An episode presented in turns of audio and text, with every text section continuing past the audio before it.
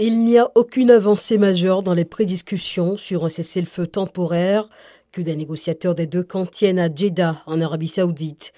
Parallèlement aux Américains et Saoudiens, l'Union africaine tente d'organiser des discussions sous l'égide du président du Soudan du Sud, Salva Kiir.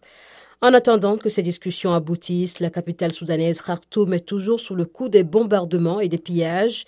Le nombre de déplacés internes est désormais à plus de 700 000 c'est plus du double qu'une semaine plus tôt, selon l'ONU.